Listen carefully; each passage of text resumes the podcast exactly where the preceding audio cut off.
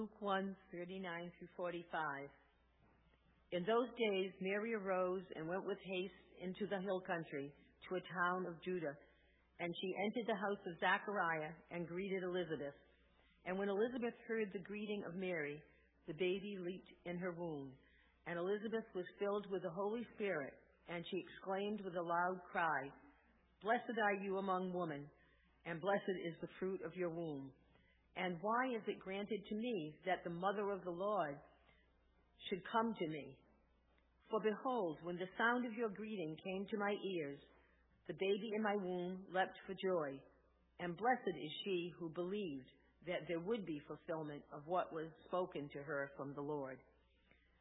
And also Luke 3:15 through 22.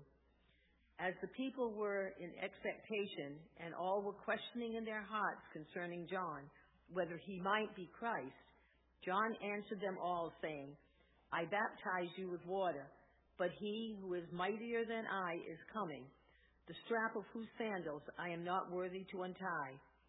He would baptize you with the Holy Spirit and fire. His winnowing fork is in his hand to clear his threshing floor and to gather the wheat into his barn, but the chaff he will burn with unquenchable fire.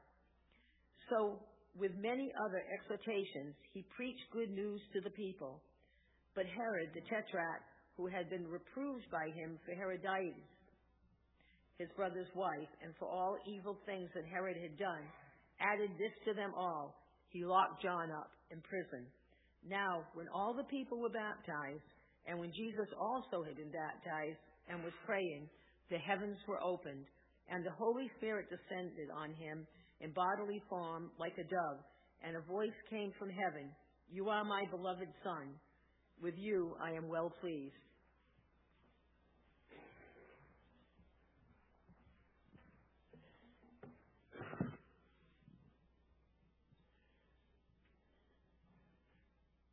New life.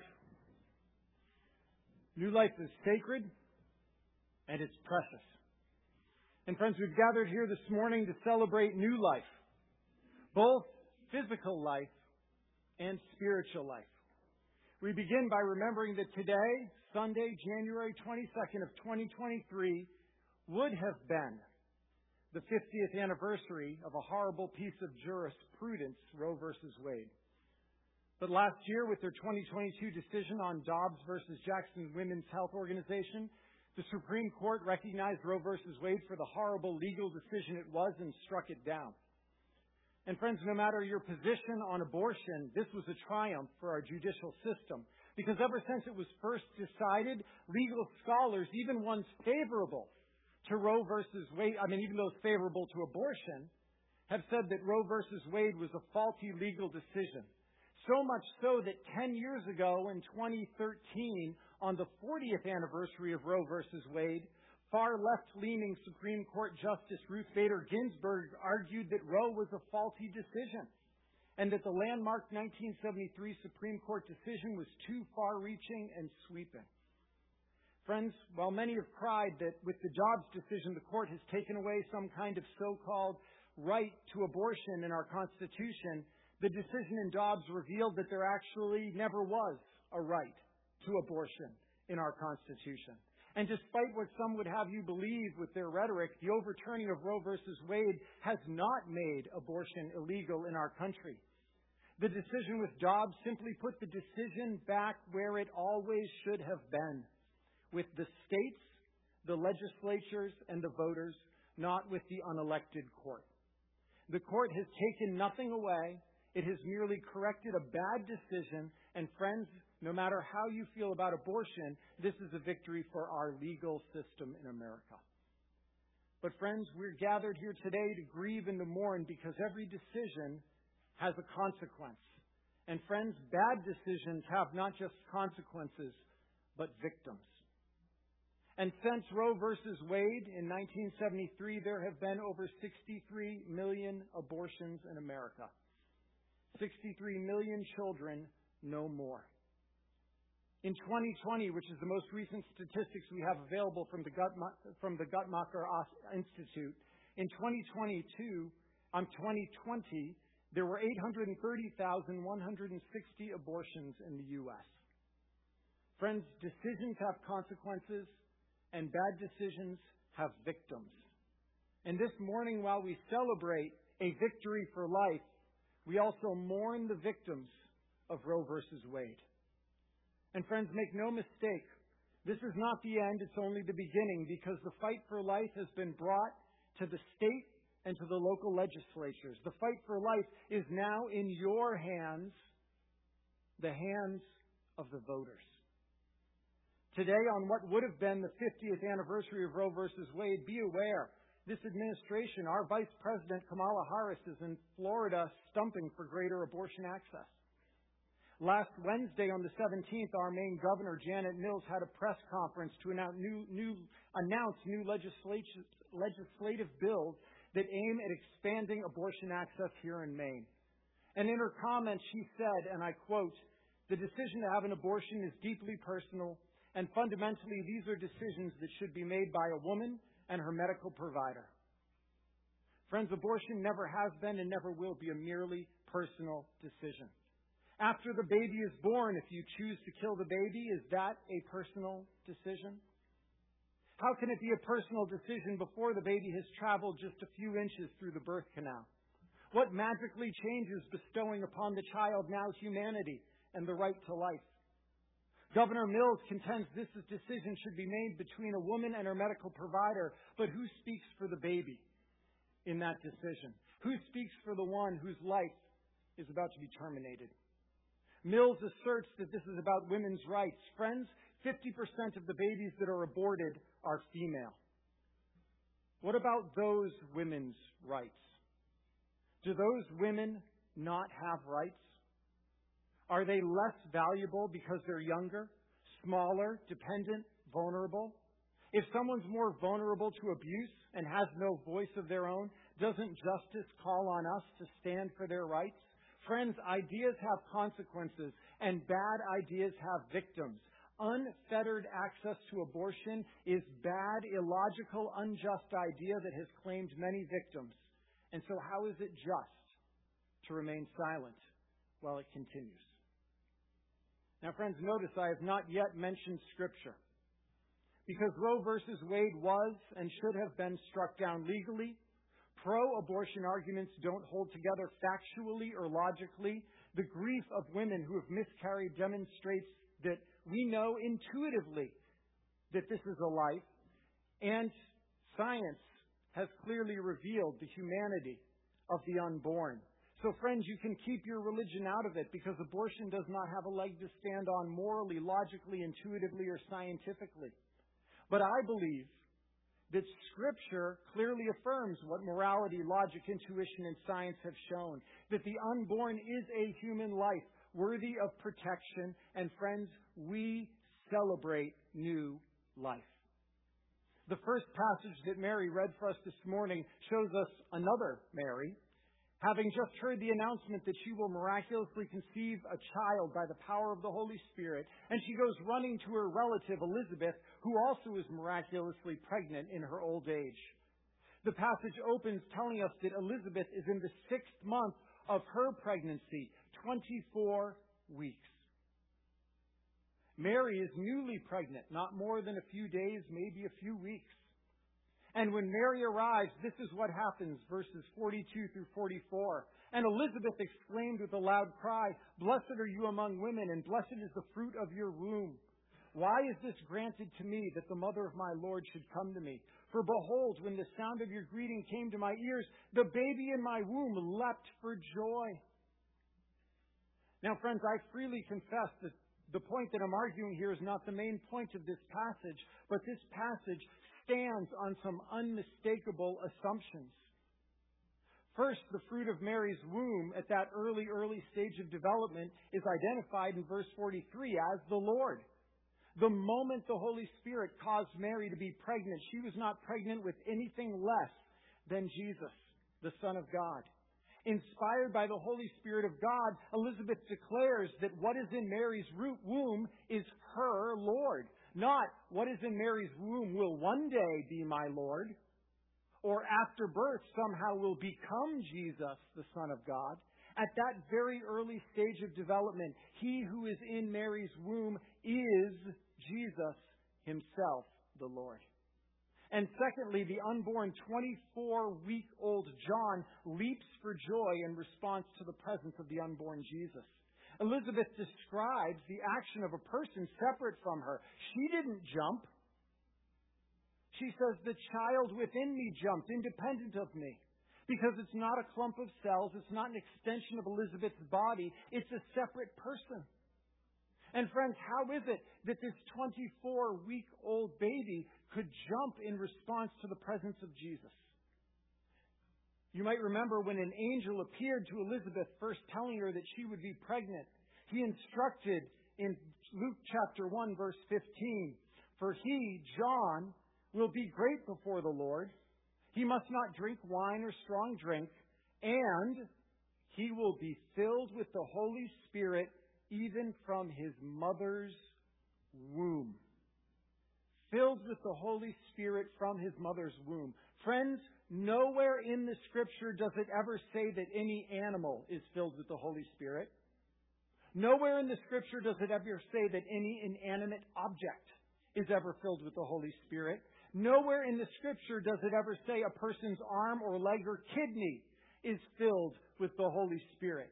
Biblically, only persons are filled with the Holy Spirit. So if from the womb John was filled with the Holy Spirit, then friends, that which grows in the womb is a person. In the womb is new life, and friends, new life is to be protected and celebrated.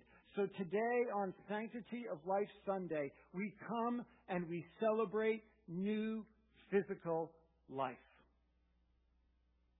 But today we also celebrate another type of life spiritual life. And friends, that's what we're going to see pictured in just a little while in baptism. Because the second passage that Mary read for us today, we see the same people. John and Jesus, they're just much older now. And John and Jesus again encounter one another. John has gone before Jesus into the region of the Jordan River. He's proclaiming a baptism of repentance for the forgiveness of sins. Friends, in ancient times, a herald would travel before a king. He, he would announce the coming of the king, and he would command, Prepare yourselves! The king is coming. And John is the herald who goes before the coming of the true king. He calls people to prepare themselves for the coming of the king. John proclaims the gospel, the good news. He says, The king comes. And he's offering terms of peace. Because of his great mercy and compassion, no matter how great your treason, no matter how heinous your crime, no matter how horrible your rebellion, you can be forgiven. You can be at peace with the coming king if only you'll turn and repent from your rebellion and pledge your allegiance to the coming king. Friends, the king desires peace. And for right now, the king imposes that peace on no one. But he's giving all an opportunity to repent, to turn to him, and to receive peace, to turn from our rebellion and to turn to him. However, as we hear John announce, for those who refuse repentance, then the only thing that remains for such persons is judgment and destruction. And friends, John's message is offensive. It's not politically correct. He's not polished. It's not poll tested. Probably couldn't be declared in a safe zone and should come with a trigger warning. I mean, in verse 19, his message has gotten him in trouble with Herod the Tetrarch. Because, friends, the message of repentance offends everyone. It offends us all because it applies to all of us. Friends, we opened this morning singing, Just as I am, without one plea. And we are all welcomed just as we are, without one plea to come. But none of us can remain just as we are. Jesus welcomes us all, but he affirms none of us in our sin. Friends, the King has come to save us from, not affirm us in our sin and rebellion. His message is not, you're great just the way you are. His message is, I love you exactly how you are, and I love you enough not to leave you there. I have come to set you free and to make you new.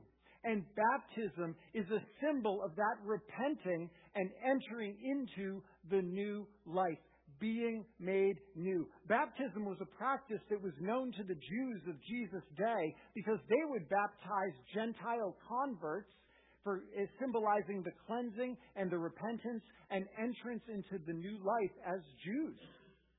However, John's message was that not just do the Gentiles need to be baptized, but the Jews alike. In fact, all of you must repent. All of you must be cleansed of your sin. The old life must die. All of you must be born again into a new allegiance to the coming King. And all who refuse the baptism of repentance will eventually face a baptism, but it will be of fire and of judgment. Friends, we've come today to celebrate new spiritual life. And in just a little while, we're going to witness two young persons as they give their testimonies. They, they have entered into that new life, that they pledge their allegiance to the King. They identify themselves with Jesus and what He's done. And friends, that's what baptism pictures for us. The Apostle Paul wrote in Romans chapter 6, verses 3 and 4 Do you not know that all of us who've been baptized into Christ Jesus were baptized into His death? We were buried, therefore, with him in baptism into death, in order that just as Christ was raised from the dead by the glory of the Father, we too might walk in newness of life. Friends, baptism is a visual expression of an invisible reality that has taken place. Buried with him by baptism into death, we go down into the water, identified with him in his death, buried with him. In baptism, friends, our old sinful life is dead and buried. We are washed clean of the past and we rise from the water to new life. As the passage says, just as Christ was raised from the dead by the glory of the Father, we too might walk in newness of life. Friends, the old life is dead, it's buried, it's gone, it's washed away, and we rise from the waters of baptism to new life. This is the gospel. This is the good news. The King has come and he offers peace and new life. In Jesus Christ, the old can be gone and the new can come. We can rise spiritually to live a new life. It is as we sang this morning in resurrecting. In your name I come alive to declare your victory. The resurrected King, He's resurrecting me. I live new. The old life dies, buried with Jesus. I need no longer serve past sins or addictions or desires. I no longer need to be a slave to my sin and my guilt and my shame and the fear of my past. By faith, the resurrected King is resurrecting me, and I walk with him now in new life. As 2 Corinthians chapter 5 verse 17 declares, therefore if anyone is in Christ, he's a new creation. The old has gone and the new has come. And friends, that is the message of baptism. New life. We've come today to celebrate new life. And these two young persons who are going to come, they pledge their allegiance to the King. In baptism, they identify themselves with Jesus Christ and what He's done. And we believe that new life, both physical and spiritual, is sacred and is to be celebrated. So, friends, as you witness this baptism today, if you yourself, by faith, have never trusted in what Jesus has done, have never put your faith in his death and his resurrection, if you have not had your past forgiven and your sins washed away, if you have not yet begun to walk in the newness of life that Jesus has come to offer, let today be that day. Talk to me afterwards, for I would love to talk with you and to pray with you so that the resurrected King might resurrect you as well. And if you've never taken the step of baptism to publicly proclaim your identification with the death and the life of Jesus Christ, then I want you to know that coming up this year, I'm excited about this on Easter, which is April 9th this year, we're going to have another baptism service. So on the day that we celebrate Jesus Christ's resurrection from the dead, you're going to get to see symbolically a celebration of resurrection to new life. And if you have never taken that step of faith and been baptized, please talk to me. Because I would love for you to be a part of that baptism service on Easter, April 9th of this year. We already have two who are planning to be baptized on Easter, and I hope that there are more who will come forward as well. And, church, for those of you who've already put your faith in Jesus, for those of you who've already gone before into the waters of baptism, let every baptism, including this one, be a reminder of your baptism. Just as the Lord's Supper is a remembrance, as you witness this baptism, friends, remember your baptism. Remember your baptism. When Reformation theologian Martin Luther said that he was tempted, his conscience would shout at him, Remember your baptism. Friends, when guilt and regret for your past come knocking, remember your baptism. They've been buried and are gone. The old is gone. When you are tempted by sin and compromise, remember that by faith in the power of the Holy Spirit, you have risen from the waters of baptism and you walk now in newness of life. That sin is no longer your master. For you are now a child of God, part of God's family of faith, and friends, you never walk alone. So, in the power of the Spirit, stand against that temptation. Remember your baptism and live your new identity, O beloved child of God. Remember your baptism. For if anyone is in Christ, he or she is a new creation. The old is gone, and the new has come. So live your identity, children of God. And let's pray. Father, thank you. Thank you for life, for new life. And thank you for Jesus Christ. Lord, we come today to celebrate. We come today to celebrate what Christ has done and to praise Him. Be honored and be glorified in our lives, in the new life we live. In Jesus' name, amen. I'm going to invite our two baptismal